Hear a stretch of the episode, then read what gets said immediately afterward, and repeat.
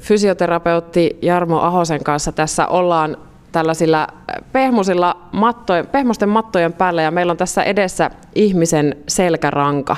Selkärankahan jakautuu anatomisesti kolmeen eri osaan. Mitkä ne kaikki osat ovat? Kaularankaus on seitsemän nikamaa, rintaranka 12 nikamaa ja lannerankaus on viisi nikamaa normaalisti. Joskus ristilusta sitten jää luutumatta yläosa oikeasti kuudes lannen nikama. Mm. Niin, eli kaikilla ihmisillä ei ole ihan samanlainen selkärangan rakenne. Huomataanko sitä muuten koskaan, jos siellä on jotain tällaisia poikkeamia, että eri, eri määrä nikamia? No se tulee sivulöydöksenä joskus, jos on joku syy tutkia sitä selkeää, mutta ei se itsessään niin haittaa mitään. Että jotkut sanoivat, että ai mulla on kuusi selkärangan nikamaa lannerangassa, että ai kauheita, mutta no ei se kauheita, kun ei se vaikuta mitään. No jos tätä selkärangan muotoa ää, tarkastelee, niin tässähän on niin tällaisia luonnollisia kaaria. Ää, jos ajattelee, että ihminen olisi vaikka normaalissa seisovassa asennossa, niin useastihan täällä alaselän kohdalla on esimerkiksi semmoinen niin kuin kaari tänne sisäänpäin, eli jos ajatellaan, että selkärankapainos vähän niin kuin sisäänpäin, eikö se ole se lordoosi? Niin se on notkosuuntainen liike lordoosi, että sehän ei ole hi- ulospäin katsottuna, niin sehän ei ole kovin iso notko, että sen tavallaan kun nikama rakenne on niin suuri, niin se solmuosa, joka on siellä niin vatsaontelun puolella, niin se itse asiassa muodostaa aika voimakkaankin tämmöisen notkokaaren, mutta sitten nämä pötiket, mitä tuntee tässä selän takana, okahaarakkeet, niin ne on lähes suorassa linjassa keskenään, että niiden notko ei ole kovin suuri. Ja jos sitten yritetään tehdä sellainen iso notko, mikä tuntee siinä kädessä, niin se menee vähän liian isolle notkolle. No miten sitten, täällä on taas sitten täällä rintarangan yläpäässä, niin se notko on niin toiseen suuntaan?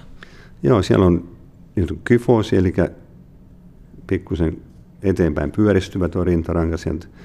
Ja, ja siinä tietysti nähdään aika isoja eroja, että usein ikäänty, ikääntymiseen liittyy tällainen hankaluus, että tulee tämmöinen kiilanikamaisuus, eli ne rintarangan nikamat etuosasta vähän romahtaa ja tulee tämmöinen hyvin voimakas kyfoosi, eli köyryselkäisyys, ja se on aika iso haitta ihmiselle, kun se pistää sisälimet lyttyyn ja hengityskapasiteetti pienenee, kun keuhkot joutuu ahtaalle. Ja taas sitten nuorilla usein nähdään tämmöistä yliryhtiä, eli ne ojentaa koko rintarangan ihan oikoiseksi. Eli usein luistelulajit, tanssit, balletti, jossa niin kuin ryhti on vähän ylikorostettu, niin siinä nuorille syntyy tämmöinen jopa niin kuin oikoryhtisyys, ja ei sekään nyt ihan optimio. Et optimi on silloin, kun siinä on loivat kaaret, niin kuin ne pitää olla, koska silloin selkäranka joustaa tarpeen mukaan ja pystyy liikkumaan normaalisti. Ja niin kaularanka sitten täällä ylhäällä, se on taas sinne notkosuuntaan, ihan lievästi notkosuuntaan kääntyvä. Ja siinä on aika paljon ongelmia. Kun röntgenkuvit tulkitaan, niin melkein aina tulee lausunto, että ojennut kaularanka. Että se tavallaan pää ajatuu liian eteen ja sitten se oikaisi rangan liian suoraksi. Ja sitten yläniskaan tulee taakse taipuva liike, joka sitten tuottaa jännityksiä sinne kallon, ala, kallon alareunaan ja voi tuottaa päänsärkyä ja niskakipua ja kaikkea tällaista.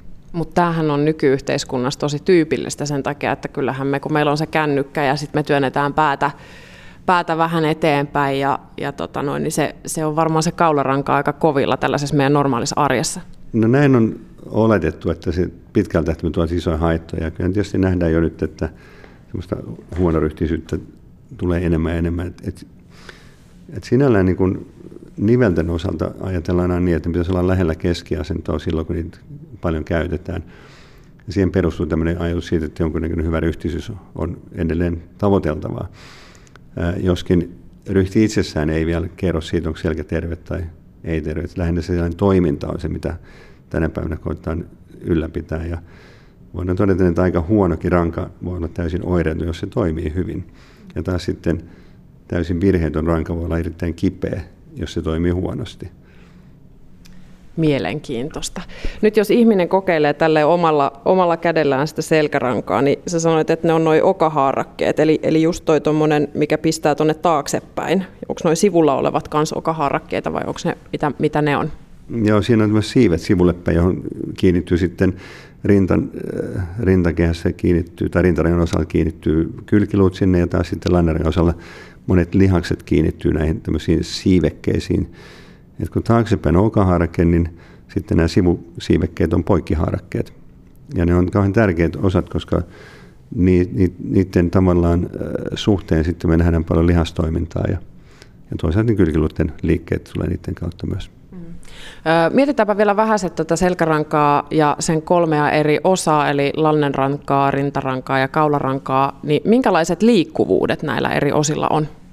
No jos kannattaa lannenrankaa, kun se on notkosuuntainen, niin sen taipuus on mennä taakse tai sille notkosuuntaan vähän enemmän ja sen pitää kyllä taipua eteenpäin jonkun verran. Et jos ei se taivu yhtään eteenpäin, sen pidetään jo aika haittana.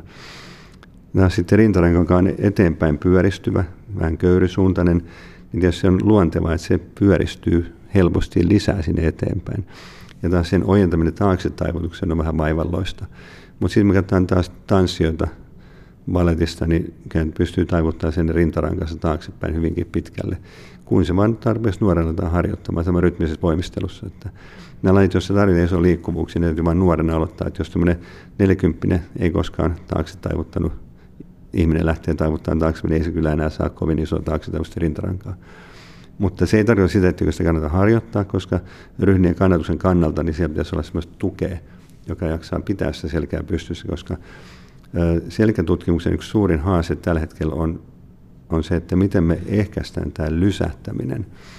Eli buckling on se termi, että, että kaikki anti-buckling-toiminnat, eli millä saadaan keho pysyy kannatettuna, niin on kotiin päin, kun se ottaa kuormaa pois selkärangan päältä. Mm.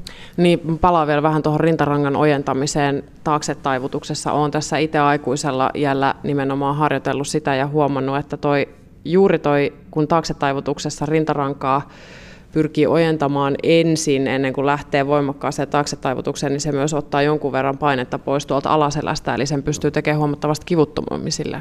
Toimittaja on tehnyt hyvin kotiläksynsä. ja toimittaja harrastaa näitä kotiläksyjä, mutta palataan vielä tuohon kaularankaan. Minkälainen kaularangan ää, liikkuvuus on? No kaularankaan pitäisi olla kiertyvä 90 astetta, eli pitäisi pystyä katsoa molemmille olkapäille ihan surutta, ja se kyllä pienenee pikkuhiljaa ihmisille. Usein se liikkuvuudet on parhaimmillaan silloin, kun meillä on keho akselilla. Eli jos on hyvä ryhti, se luo akselin. Nyt jos se ryhti romahtaa, niin myös kiertyvyys vähenee kaularangassa. Ja on tietysti muitakin syitä. Degeneraatio on yksi niistä, joka sitten vie tätä liikettä. Mutta eteen pitäisi taipua niin paljon, että leuka osuu rintaan, niin että ei tarvitse suuta avata. Ja toisaalta sitten taakse taipuu istuessa tai seistä niin, että, että otsa olisi vaan aika suora. Ne on siinä maamerkkejä. Ja, mutta siinäkin tässä taipuu sen kaudan taakse koko alueelta eikä pelkästään yläniskasta. Että se semmoinen kannateltu, siitä on tutkittu aika paljon, että jos me kannatellaan rankaa tai otetaan taakse, niin nivelet käyttäytyy hyvin kauniilla tavalla. Jos jotain se ei kannatella rankaa ja mennään vain rajoitetaan taakse niin nivelet ei kyllä voi hyvin, eikä myöskään välilevyt. Mm.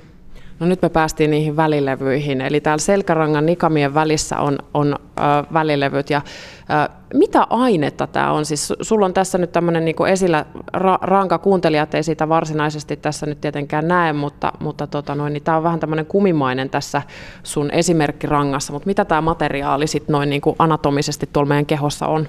Niin, se on fibroottista kollageenipohjasta kudosta, joka on erittäin lujaa. Kestää painetta ihan hirmuisiin määrin, että terveessä välilevyssä on sisäinen paine, kun se on tämmöistä geelimäistä nestettä sisällä, niin sen paine on suurempi kuin se on autorenkaan, se on ilmanpaineita. Ja niinpä, jos tämmöinen välilevy puhkastaa, niin sehän niin purskahtaa sieltä ulos kaikki. Ja nyt jos välilevy pääsee repeämään, niin se tulee sieltä niin kuin aika kova vauhti ulos se sisämassa. Onneksi se repee hyvin harvoin, mutta taas tämmöistä niin kuin pullistumaan tulee aika usein, koska nyt terve välilevy ei pullissu, koska se on koko ajan niin paineinen, että se pysyy, niin kuin, nämä kaikki säikeiset sidekudot seinämät pysyy pitkinä. Nyt sitten kun ihminen ikääntyy, ja jopa aika nuoretkin alkaa kärsiä samassa vaivassa, niin sen välilevyn nestepitoisuus vähenee, jolloin nikamat alkaa lähestyä toinen toisiaan. Ja se sidekudosmassa, joka on siinä sivuilla, niin sen pitää mennä johonkin. Se lähtee leviämään sivusuunnassa. Ja siitä syntyy tämä niin pullistuma että kun puhutaan välivyn pullistumista, niitähän on hirveän paljon ihmisillä, mutta suurin osa on oireettomia.